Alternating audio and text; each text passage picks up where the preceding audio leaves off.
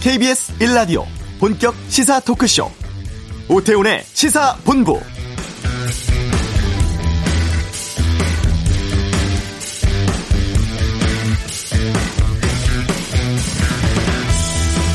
코로나19 3차 유행 진정 국면으로 접어들면서 신규 확진자 200명대로 떨어졌습니다. 하지만 수도권을 중심으로는 감염 사례가 다시 증가 조짐 보이고 있죠.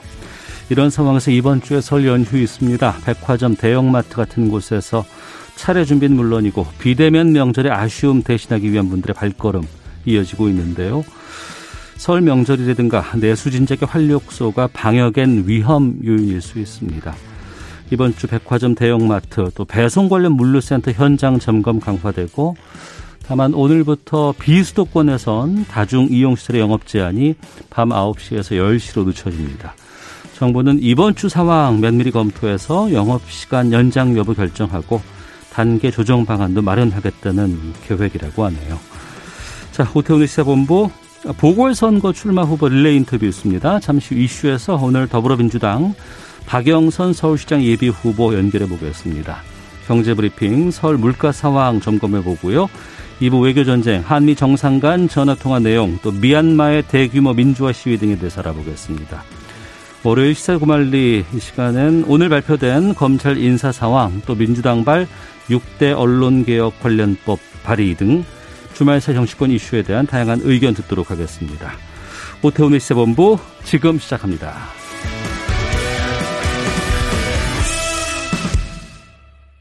네, 4월 7일 보궐선거 이제 두 달도 채 남지 않았습니다. 여야 모두 3월 초쯤 최종 후보자 선출한다는 계획이고요. 아무래도 지금은 당내 경선에 많은 관심이 좀 쏠려 있는 상황이죠.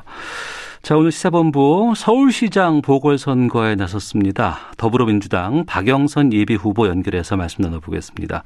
안녕하십니까? 네, 안녕하세요. 예. 1년 9개월간 중소벤처기업부 장관 지내셨고 내려와서 출마 선언하셨습니다. 출마 결정까지 좀 고민의 시간이 좀 많으셨던 것 같아요. 아, 예. 그 당시에 중소벤처기업부에서 소상공인들을 위한 버팀목 자금을 준비하고 있어서 예. 할일 없이 좀 진행되도록 하는 것이 좀 중요했고요. 네.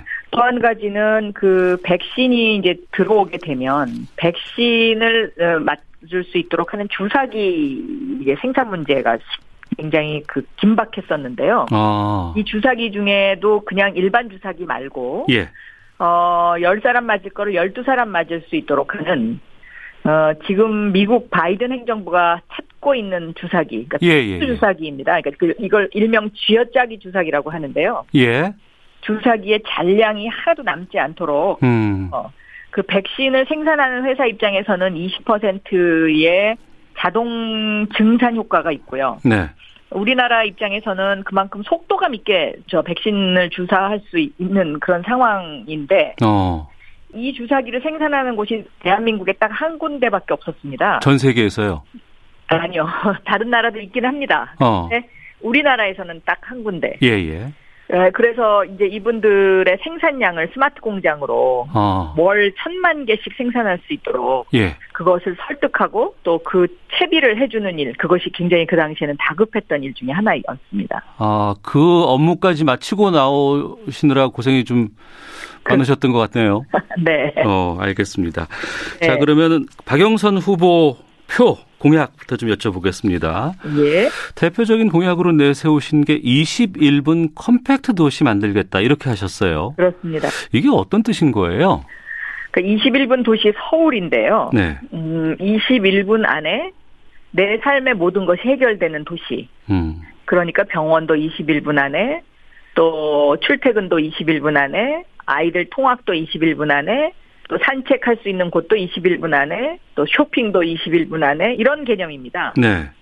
이 개념은 이미 이제 그 9분 도시 바르셀로나, 또 15분 도시 파리에서 지금 현재 이것이 진행되고 있는데요. 어. 9분 도시 바르셀로나는 사람이 걸을 수 있는 9분 정도의 거리를 블락을 만들어서 차를 못 들어가게 하고 예. 그 도시를 운영을 해봤더니 탄소 배출량이 40% 이상 줄었더라. 어. 이것이 굉장히 효과가 있고 또 하나는 상권이 살아나더라. 예. 그래서 소상공인이 살만해지더라. 어. 이런 결과가 있고요. 15분 도시 파리는 지금 파리의 여성 시장 이달, 이달고 시장이 지금 이미 하고 있는 일인데요. 예. 15분 동안에 자전거를 타고 파리 안에서 내 삶의 모든 것을 해결할 수 있는 파리를 만들겠다 이것입니다. 음. 그래서 그 유명한 개선문에서 그 샹젤리제 거리가 도로 다이어트를 해서 예. 그곳을 공원화하고 이제 이렇게 생태계를 만들겠다는 것이거든요. 음. 어 그렇기 때문에 건강한 파리가 될 것이다. 이런 것인데요. 어 저는 어, 도시의 기능 중에 이 도시의 건강한 삶을 책임지는 것이 바로 시장이 해야 될 일이다라고 생각을 해서요. 예. 서울은 과연 몇 분 도시가 가장 현실적일까를 음. 하다 21분 도시로 했습니다. 네. 왜냐하면 음, 서울의 면적이 파리보다 한 5.6배 정도 됩니다. 네. 그리고 인구도 5배가 많고요. 그래서 15분 도시로는 좀 현실감이 없고요. 음. 이 21분 도시는 사람이 걸으면 한 2km 정도 걸을 수 있고요. 네네. 그 자전거를 타거나 걷거나 킥보드를 타거나 아니면 유교통으로 21분 안에 모든 것이 해결되는 그런 도시 이렇게 되면 어, 서울의 삶의 질이 굉장히 향상될 것이다 이렇게 어. 생각을 하고는데요. 제가 예상했던 것보다 서울 시민들의 호응이 굉장히 좋습니다. 그러면 네. 지금의 서울에서 어떻게 바꿔야지 이게 21분 안에 모든 걸 다 할 수 있습니까? 지금 서울에 그러니까 21분 안에 원을 그리면은요. 예. 21개가 나옵니다. 어. 그러니까 21개의 그린 다핵 도시를 만드는 것입니다. 예. 그러니까 강남에 살거나 아니면 뭐 강북에 살거나 음. 아니면 강서에 살거나 강동에 살거나 어디에 살아도 네. 어 대학병원 수준의 병원이 21분 안에 거리에 있고 음. 또 콘서트홀이 21분 거리 안에 있고 또 내 직장이 그 안에 있다면 네. 저는 여기서 미세먼지 문제도 해결할 수 있고요. 탄소 배출 문제도 해결할 수 있고요. 음. 어, 그것뿐만이 아니라 아마 삶의 질이 달라질 것입니다. 아, 그래서 저녁이 있는 삶, 왜냐면 출퇴근 시간이 그만큼 줄어드니까요. 예. 네, 이런 것들을 생각해 볼 수 있는데, 결국은 21분 도시는 탄소 제로로 가는 서울시의 큰 걸음이 될 것이라고 저는 생각하고요. 이 시대를 관통하는 여섯 글자, 그러니까 아날로그 시대에서 디지털 시대로 바뀌는 이때에 무엇을 해야 되느냐. 네. 저는 바로 서울시 대전환 음. 11분 도시를 만들어야 된다. 이렇게 알겠습니다. 생각을 하고 있습니다. 예. 아무래도 지금 서울시장 관련해서는 이 부동산도 상당히 큰 이슈로 좀 떠오르고 있는데 후보자마다 이 부동산 관련된 대책들 공약들 내놓고 있습니다. 네. 박영순 후보께서는 반값 아파트 공약을 내놓으셨더라고요. 예. 소개해 주시죠. 제 부동산 공약도 이제 이 21분 도시와 맥을 같이 합니다. 그러니까 지금 서울의 부동산은 강남 집중화 현상에서 비롯된 것이 상당히 많은데요. 예. 이것을 21개 그린 다핵 도시로 분산을 시키게 되면 부동산 값도 어느 정도 첫째 안정을 꾀할 것이다. 이렇게 생각이 되고요. 음. 특히 이제 그 무주택자를 대상으로 해서 반값 아파트, 그러니까 평당 천만 원 수준의 아파트를 공급을 하게 되면 네. 저는 상당히 서울의 주거 문제가 해결된다라고 보고 있습니다. 네. 그런데 어떻게 그럼 평당 천만 원에 이것을 공급하냐? 음. 국유지, 시유지에 토지 임대부 방식을 도입하면 됩니다. 네. 토지는 국가가 소유하거나 시가 소유한 것인데요. 네. 어, 보통 아파트 값이 땅값 때문에 이제 이것이 많이 올라가지 않습니까? 예. 건설비는 거의 비슷하고요. 음. 어, 그래서 저는 이런 공약을 내놨는데 이것이 지금 굉장히 호응이 크고요. 네. 또 하나는 이것을 하면서 이제 제가 21분 도시의 심볼로 수직 정원 등대를 만들려고 합니다. 어, 수직 정원 등대에 나무를 심어서 어, 나무를 옆으로 수평적으로 심는 것이 아니라 이제 수직 빌딩을 타고 올라가면서 심는 거죠. 예. 거기를 산책할 수 있게 하고 그리고 그 안에를 어, 1인 가구나 2인 가구 정도의 집을 그 안에 짓고요. 음. 도 좋고요. 또 스마트 팜을 만들어서 네. 어 내가 먹는 야채는 내가 심어서 키우는 음. 즐거움을 드리는 도시농부의 즐거움도 드리게 되면 네. 서울시의 그런 어떤 삶의 행태가 완전히 바뀔 수 있다 이렇게 생각하고 있습니다. 알겠습니다. 근데 지금 뭐 여러 후보자들 다 마찬가지입니다만 지금 이 선거 앞두고 이렇게 장밋빛 공약 많이 내놓는 거 아니냐, 좀 실현 가능성 높지 않다, 뭐 이런 지적도 나오는데 이런 시선에 대해서는 어떻게 보고 계시는지요? 저는 지금 서울이 미래 100년의 좌표를 찍어야 할 때입니다. 아, 지난 100년 전에는요, 어, 뉴욕시 같은 경우에 어, 조닝을 설치했습니다. 왜 조닝을 설치하게 됐냐면 네. 마차에서 자동차로 사회가 바뀌지 않았습니까? 예. 그리고 그 당시에는 스페인 독감이 유행했고요. 음. 그랬기 때문에 도시 자체가 도로 중심의 자동차 중심의 도시가 된 것이죠. 네. 근데 그런 지난 100년 동안의 표준이 바로 뉴욕시입니다. 어. 표준을 제시한 것인데요. 예. 저는 지금 이런 어떤 아날로그에서 디지털로 바뀌는 그러니까 대면 시대에서 비대면 시대로 바뀌는 더군다나 코로나19라는 대재앙이 왔을 때 음. 앞으로 미래 100년을 이끌어갈 어, 세계의 도시의 표준을 만들어야 되는데요. 네. 지금 미래의 좌표를 어떻게 찍느냐에 따라서 음. 서울의 위상이 완전히 달라질 수 있습니다. 네. 그런데 제가 내놓은 이 21분 도시, 어, 그린 다핵 도시, 수직 정원, 이 개념을 만들어서 어, 서울이 이것을 음, 보여준다면 네. 아마도 전 세계 도시들이 이것을 표준으로 삼아서 어. 우리가 이것을 선도할 수 있지 않을까 이렇게 생각하고 있습니다. 예. 자, 그리고 선거 운동 이제 뭐 여러 지역 다니시면서 어, 유권자들도 만나실 것 같습니다. 아무래도 지금 코로나19 때문에 소상공인들의 피해 상당히 좀 크고 여기에 대한 대책도 예. 필요해 보이는데 다녀보시니까 뭐라고들 말씀하시던가요? 아이고 다들 너무 힘들어하시죠. 어. 근데 지난 1년 동안 너무 잘 버텨주셨고요. 네. 어, 정부가 뭐 충분하진 않습니다만은 1차 재난지원금 또 희망 새희망 자금 버팀목 자금을 주신 거에 대해서 굉장히 감사하게 생각을 하고 계시더라고요. 예. 그런데 저는 어 이러한 그 대재앙과 그다음에 에, 아날로그에서 디지털 세계로 바뀌는 이러한 상황에서 음. 그럼 우리가 서울시가 소상공인들을 위해서 무엇을 해드려야 되느냐? 저는 구독 경제를 만들어 가야 된다고 생각합니다. 이 구독 경제 생태계를 만들어 가야 되는데요. 구독 경제요. 네, 구독 경제 말이 조금 어렵게 들리실 수 있는데 예. 어, 예를 들면 신문을 구독하듯이 음. 또 아침에 우유를 배달해서 매일 받아 먹듯이 어. 이렇게 생태계를 만들어 드리는 거죠. 예. 다시 말하면 디지털 단골 가게를 만들어 드리는 겁니다. 네. 그래서 한 가정에서 아 나는 한 달에 두 번 정도 꽃 배달을 좀 받고 싶다. 어. 한 달에 만 원을 내겠다. 예. 이렇게 되면 그 꽃가게에는 일정한 수입이 생기고 어. 그리고 어, 소비자 입장에서는 싼 값에 꽃을 받아서 집에다가 이렇게 할 수 있고요. 예. 또아 나는 좀 어, 독거노인 같으신 분의 어르신들이요. 아유 매일 똑같은 밥 먹는 거 너무 너무 힘들어서 음? 그래도 일주일에 한 번 정도는 좀 특별한 음식을 먹고 싶다. 네. 그랬을 때 뭐 예를 들면 한 달에 뭐 한 3만 원, 뭐 이렇게 이제 2만 원뭐 음. 계약을 하는 겁니다. 어느 식당하고 네. 입맛에 맞는. 그래서 그 식당에서 그 특별한 음식을 일주일에 한 번 정도 배달을 해드리는 거죠. 네.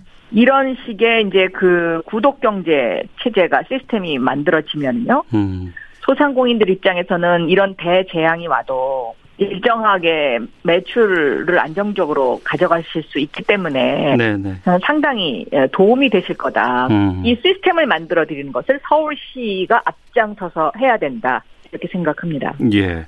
지금 코로나19 관련된 지원금에 대한 여러 가지 시각들이 있습니다. 그 장관 하시면서 정부 부처를 맡고 계셨을 때와 또 지자체 예. 장으로 이것을 보는 시점은 좀 다르지 않을까 싶기도 한데 예. 선별이다, 뭐 보편이다 여러 가지 논란들 많습니다. 이 지원금은 어떻게 해야 된다고 보세요? 요즘 이제 이 빅데이터 시대이지 않습니까? 네. 어, 그래서 데이터를 보고 결정하면 되는데요. 어. 음, 소상공인의 매출이 60% 아래로 떨어지면 이거는 보편적 지급을 해야 되고요. 예. 작년 1년 전에 1차 재난지원금이 지- 됐을 때하고 마찬가지입니다. 그 당시에 거의 한 60%까지 떨어졌거든요. 60%, 50%까지. 네. 그런데 1차 재난지원금이 지급이 되니까 거의 한 달 만에 음. 80에서 85%까지 회복이 됐습니다. 네. 그런 것은 이것이 마중물 역할을 했다는 것을 입증하는 것이고요. 어. 어, 그리고 나서 이제 대한민국 동행세일을 하니까 95%까지 6월, 7월 달에 회복이 됐거든요. 예. 그러다가 8.15 사태 그 집회 사건이 있지 않았습니까? 예. 그래서 다시 전국적으로 팬데믹이 와가지고 매출이 75%까지 떨어졌어요. 네. 그래서 이제 새희망 자금을 선별적으로 지급을 한 것인데요. 음. 저는 이번에도 그 설 매출, 이게 설 대목이지 않습니까? 네. 이 설 대목에 이제 아무래도 소상공인 분들이 아마 많이 힘드실 거예요. 음. 아직까지 정부가 여러 가지 제한을 두고 있기 때문에 네. 그래서 그 매출의 빅데이터를 보고 어 소상공인 매출이 전년 대비 어 아니면 어 2년 전 대비 뭐 한 60%까지 떨어지면 이 음. 보편적 지급을 해야 되고요. 네. 그렇지 않은 경우에는 선별적 지급을 해야 되는데 이때 선별적 지급을 할 때 고려해야 될 상황은 소상공인 매출 중에 가장 어, 매출이 적은 달이 2월 달입니다. 네. 이제 일종의 보릿고개 같은 건데요. 음. 그이 보릿고개를 위해서 이제 소상공인들이 연말 설 대목 이럴 때 이제 매출이 좀 늘어나는 것이거든요. 네. 그래서 이거와 비교를 해서 저는 정교하게 이 부분도 설계가 가능하다 이렇게 어. 생각하고 있습니다. 예. 예. 어, 당내 뭐 경선의 어, 파트너 우상호 의원 있지 않습니까? 예. 어제 정봉주 열린민주당 후보 간에 단일화하겠다고 발표를 했습니다. 네. 어, 이 내용 들으셨죠? 네, 들었습니다. 예, 당 통합 전제로 한 단일화 얘기까지도 나오고 있는데 이 부분은 어떻게 지금 판단하고 계시는지요? 어, 저는 긍정적으로 생각하고 있고요. 예. 어, 할 거면은 빠르면 빠를수록 좋다고 생각하고요. 음. 어, 그리고 이제 당 통합과 관련해서는 물론 이것은 당 지도부와 당원의 의견이 반영돼야 되는 부분이긴 합니다. 네. 어, 그러나 어쨌든, 어, 민주주의의 뿌리를 같이 하고 있는 정당이라는 점에서는, 어, 저는 긍정적으로 생각하고 있습니다. 네. 네. 그리고 정봉주 의원이 또 어제 전화도 주셨습니다, 저한테. 아, 뭐라고요? 오늘 내가 우상호 후보 만났는데, 이거 어떻게 생각하냐고. 예. 나 좋다고. 어. 네, 네, 찬성한다. 그래서 내가 그 페북에 그러면 그런데 의견을 올려, 올리겠다고 해서 예. 올렸습니다. 그랬더니 또 정봉주 의원이 바로 고맙다, 화이팅! 하고 또 왔어요. 어, 그러면 네. 3월 초쯤 되면은 여권 단일 후보가 나올 수 있겠군요. 어, 예. 저는 뭐, 이렇게 그것은 뭐, 그렇게 힘든 일은 아니다라고 음. 생각하고 있고, 야권의 단일화하고 이것은 좀 완전히 상황, 상황이 다른 거죠. 예, 예. 왜냐면 이것은 민주주의의 뿌리를 같이 하는 정당이 하는 것이니까요. 그런 음. 야권은 일종의 이제 권력을 누가 갖느냐의 문제로 하는 단일화기 때문에 그것이 가치적 측면에서는 글쎄요. 저는 그 단일화가 얼마나 지속 가능할지 그것은 잘 모르겠습니다. 알겠습니다. 그러면 야권의 단일화 상황에 대해서는 어떻게 전망하십니까? 단일화가 될 것으로 보시는지요? 아니면은 저는 이 부분에 관해서는 뭐 생각을 많이 안 해봤습니다. 또 관심을 두지 않고 있습니다. 어, 하지만 이게 선거에는 상당히 많은 영향을 좀 주지 않을까 싶기도 하거든요. 영향을 줄 거는 뭐 주기는 준다고 생각하는데요. 예. 서울시 시민들이 어. 뭐 처음에 이거 뭐 어떤 식의 단일화가 되느냐 누가 되느냐 이런 데는 관심이 있을 수는 있지만은요. 네. 서울시장을 음. 이런 식으로 어떤 게임의 형태로 해서 후보를 뽑는 것에 대해서는 네. 조금 한 번 더 생각하시면은 이것이 과연 바람직하냐. 음. 생각이 다른 사람들이 모여서 단일화를 해서 그것이 과연 앞으로 서울시 시정을 제대로 이끌어갈 수 있을 것이냐. 네. 그리고 서울을 이렇게 정쟁의 대상으로 삼아도 되는 것이냐. 음. 이런 부분에 대해서는 틀림없이 서울 시민들께서 저는 어 비판적 여론도 상당히 있다라고 생각합니다. 네. 그 말씀은 야권의 단일화 후보가 설정이 아, 결정이 되든 아니면은 뭐 삼자 구도가 됐건 간에 상관없이 유리함 유지할 수 있다 이렇게 좀 이해를 해도 되겠습니까? 그거라기보단 저 박영선이 그리는 서울의 미래를 서울 시민과 공감하는 것 음. 그리고 거기에서 어떤 그 서울 시민들의 신뢰와 지지를 얻어내는 것 네. 이것이 더 중요하다 음. 저는 생각합니다. 알겠습니다. 네. 두 달도 채 남질 않았습니다. 끝으로 어떤 계획 세우고 계신지 한 말씀 좀 해주시죠. 네, 이제 바야흐로 서울에도 봄이 오고 있는데요. 어, 지금 얼음장 밑에서 봄이 오고 있습니다. 그래서 저는 어, 서울에 에, 많은 분들이 코로나로 힘들어하고 계시기 때문에 그 지친 삶을 어, 살포시 녹여드릴 그런 봄과 같은 서울시장이 되고 싶고요. 그리고 서울 시민과 함께 서울의 미래 100년, 서울시 대전한 21분 도시, 그리고 수직 정원 등대 이것을 통해서 우리 서울 시민의 삶, 또 집값 문제, 부동산 문제, 그리고 여러 가지 어, 노인 어르신들의 복지 문제 이런 것들을 해결할 수 있는 어, 그러한 계기가 됐으면 좋겠습니다. 알겠습니다. 여기까지 듣도록 하겠습니다. 고맙습니다. 네, 감사합니다. 네. 네, 지금까지 어, 더불어민주당 박영선 서울시장 예비후보 연결해서 말씀 나눠봤습니다. 자, 이어서 이 시각 교통 상황 살펴보고 헤드라인 뉴스 듣고 돌아오도록 하겠습니다. 교통정보센터 김민희 리포터입니다. 네, 점심시간에 접어들면서 고속도로 정체는 조금 줄었는데요. 다만 여전히 돌발 구간이 많습니다. 서해안고속도로 목포 쪽으로는 먼저 순산터널에서 용담터널 사이로 정체고요. 더 가서 서평택 부근에서는 사고가 나면서 4차로와 갓길을 막고 처리 작업을 하고 있습니다. 이후로는 서해대교 일대로만 더딘 흐름 이어지고 있습니다. 제2경인고속도로 인천 쪽으로 하기분기점 부근 3차로에서도 사고가 나면서 부근으로 많이 혼잡하고요. 평택 시흥고속도로 시흥 방향 쪽으로 남한산 부근에서도 사고가 났습니다.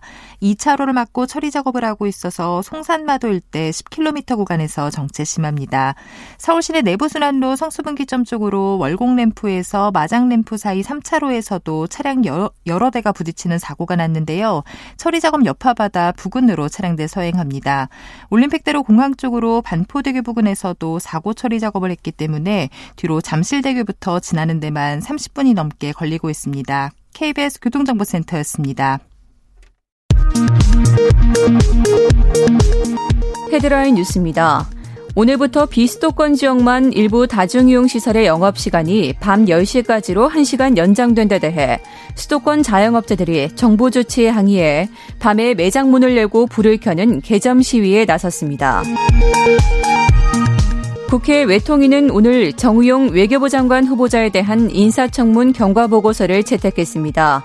국민의힘 의원들은 장관직을 수행하기에 부적격하다는 의견을 표명한 뒤 퇴장했습니다. 월상원전 경제성 평가 조작 의혹 사건과 관련해 구속영장이 청구된 백운규 전 산업부 장관에 대한 영장 실질 심사가 오늘 오후 대전지법에서 열립니다. 박범계 법무부 장관은 검찰 고위간부부 인사안을 윤석열 검찰총장과 사전에 공개하지 않았다는 논란에 대해 총장을 직접 만났을 때 다 구두로 명확히 말씀드렸다고 밝혔습니다. 전남 영암과 충북 괴산 종오리 농장에서 고병원성 AI 확진 판정이 나온 데 이어 경기도 포천의 한 산란계 농장에서도 고병원성 AI 의심 신고가 접수됐습니다. 지금까지 헤드라인 뉴스 정원다였습니다.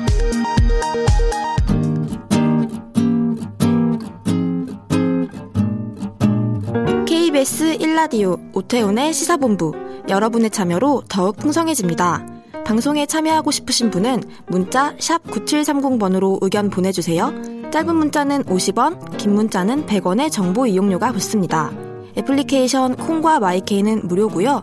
시사본부는 팟캐스트와 콩, KBS 홈페이지를 통해 언제나 다시 들으실 수 있습니다. 많은 참여 부탁드려요. 네, 설 연휴 앞두고 물가가 심상치 않습니다. 뭐 과일, 달걀, 고기와 같은 제수용품 가격에 이어서 가공식품까지 좀 인상이 되고 있다고 하는데 오늘 소비자 물가 점검해 보도록 하겠습니다. 알기 쉽게 경제 뉴스 풀어드리는 코너죠. 시사본부 경제브리핑 참 좋은 경제연구소 이인철 소장과 함께합니다. 어서 오세요. 예, 안녕하세요. 예. 뭐 소비자 물가는 뭐 넉 달째 0%대라고는 하는데 마트 가서 보면은 심상치 않아요. 맞습니다. 어지간한 사과 하나를 고르면 예. 지난해보다 두 배 올랐어요. 음. 뭐 과일 가격 과 이런 농수산물은 사실은 날씨에 굉장히 민감하다 아, 보니까 예. 그건 뭐 감안해야죠. 예. 그렇습니다. 이제 그런 것도 있는데 실제로 이렇게 가격이 어떤 게 오르면 어떤 부분은 좀 빠지는 게 있어야지 장바구니 물가에 그래도 좀 조절이 가능한데 완급 조절이 가능한데 네. 지금 통계에서 비치고 있는 소비자 물가는 넉 달째 제로입니다. 제로 음. 퍼센트 상승률. 이게 왜냐면 어, 소비자 물가는 2015년 460여 개 상품과 서비스의 가격 가정 평균을 100으로 기준으로. 네. 그때를 100으로 기준으로 지금 비교하고 있어요. 그러다 보니까 아, 지난달 소비자 물가 지수는 0.6% 오르면서 어 1년 전에 비해서 비교적 안정적인데 그런데 물가의 가중치를 따져보면 그리고 이제 가장 큰 저물가의 원인이 뭐냐 유가야 유가. 어. 국제 유가는 그 유가 단일 품목만이 아니라 미치는 파급 효과가 엄청 큽니다. 네, 네, 그렇죠. 그래서 사실은 달걀과 같은 축산물 가격 그리고 이 고기 이런 것들이 많이 오르고 있지만 저유가 음. 때문에 공업 제품 가격이 내리고요. 네. 전기 수도 가스 요금이 내렸어요. 어. 여기다가 아, 무상교육 정책의 영향으로 공공 서비스까지 떨어지다 보니까 오히려 물가 상승률은 실제 체감 물가와는 상당히 좀 괴리감을 보이고 있는 게 사실입니다. 예. 그러니까 서울 앞두고 항상 뭐 그런 얘기 많이 하잖아요. 뭐 4인 가격 기준으로 올해 차례상은 뭐 얼마면은 차릴 수 있다. 대형마트는 얼마고 뭐 전통시장은 얼마다. 뭐 이런 항상 전통시장이 더 싸다 이런 거 많이 했었는데 맞습니다. 차례상에 오르는 품목의 가격은 지금 상당히 많이 오르는 느낌이에요. 맞습니다. 제상에 오르는 품목을 이제 분류해 보면 과일류가 있고요, 육류가 있고 생선류, 채소로 음. 탕류가 있어요. 네, 네. 근데 대부분 품목이 다 올랐어요. 어. 어, 특히 이제 떡국용 떡, 쇠고기와 같은 농축산물 가격이 좀 심상치 않은데요. 한국농산식품유통공사에 따르면 지난 4일 기준 흰떡 1kg이 아, 전통시장에서도 20% 넘게 올랐습니다. 음. 이게 쌀값하고 영향이 있고요. 그다음 떡국을 끓이려면 거기에다가 지단도 넣고 양지를 넣잖아요. 네네. 그러니까 당연히 양지 가격도 올랐죠. 어. 그리고 지난해 수확이 저조했던 과일 나물류 가격을 비롯해서 이 조류 인플루엔자 여파로 달걀 가격도 많이 올랐거든요. 음. 특히 이 채소류의 경우에 시금치가 27%, 양파, 배추 등이 다 20% 넘게 올랐고요. 과일 가격은 상승폭이 더 큽니다. 네. 사과가 1년 전에 비하면 2배 이상 올랐고요. 배값도 한 40% 가까이 상승을 했습니다. 이러다 보니까 말씀하신 것처럼 지난 4일 기준 음. 설 차례상 구매 비용은 전통시장의 경우에는 26만 7천여 원. 네. 대형마트의 경우에는 37만 4천여 원인데 이게 1년 전과 비교하면 15%, 17% 각각 올랐습니다. 음.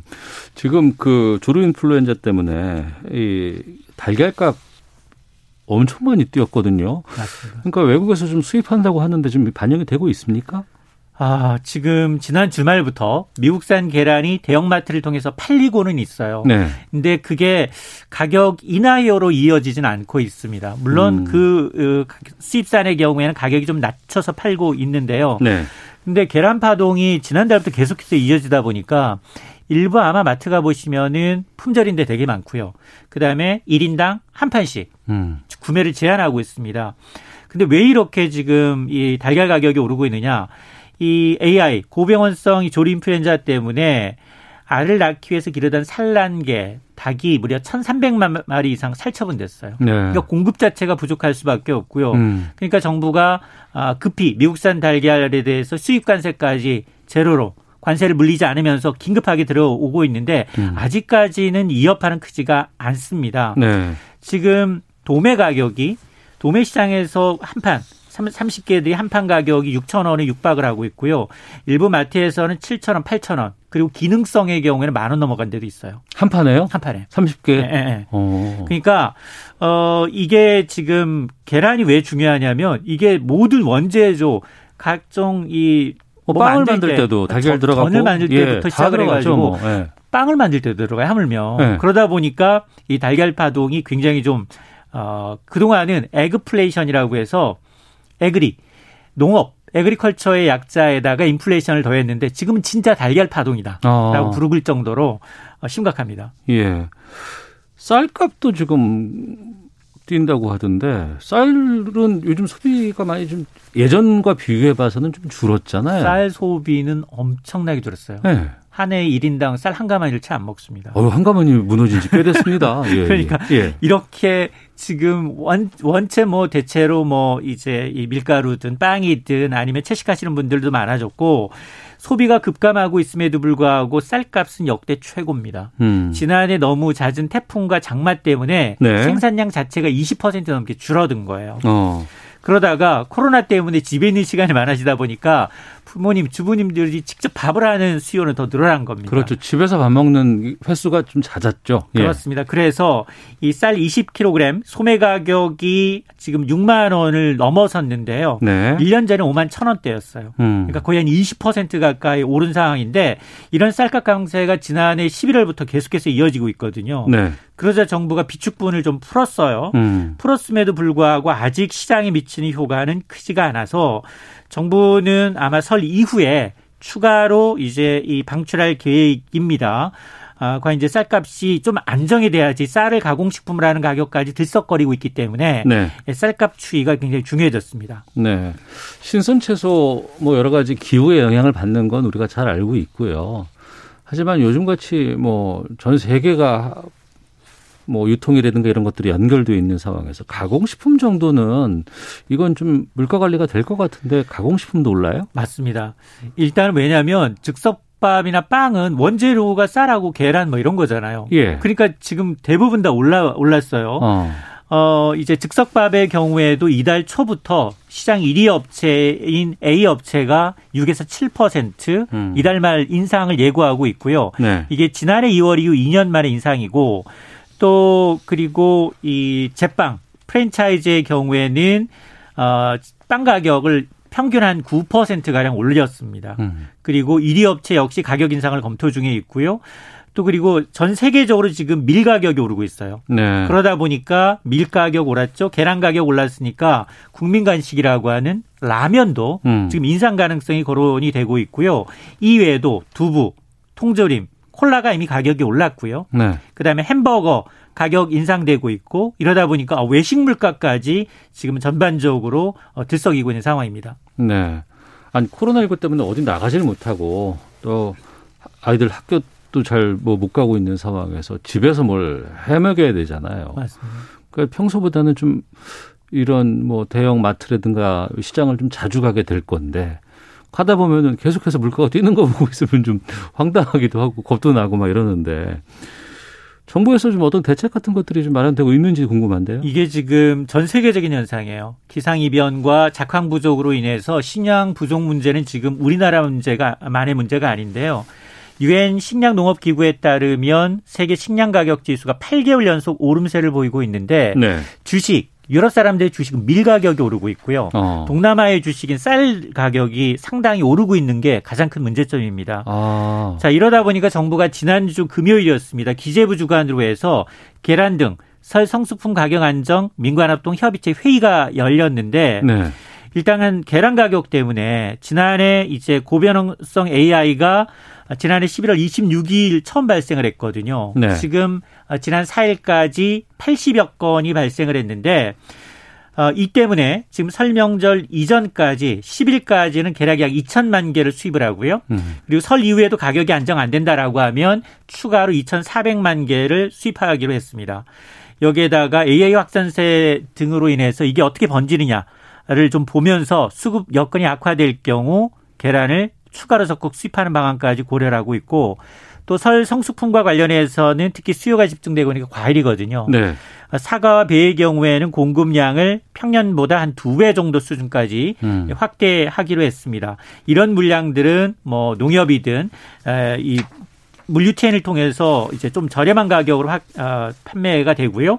또 명절 기간 동안 고질적인 이 유통 과정 속에서 가격 뻥튀기 이 기회에 좀 가격을 올리는 가수요가 있기 때문에 이걸 좀 집중 단속하고 그래서 지금 정부 지자체 공동으로 물가 대책 종합 상황실을 운영하고 있습니다. 그래서 네.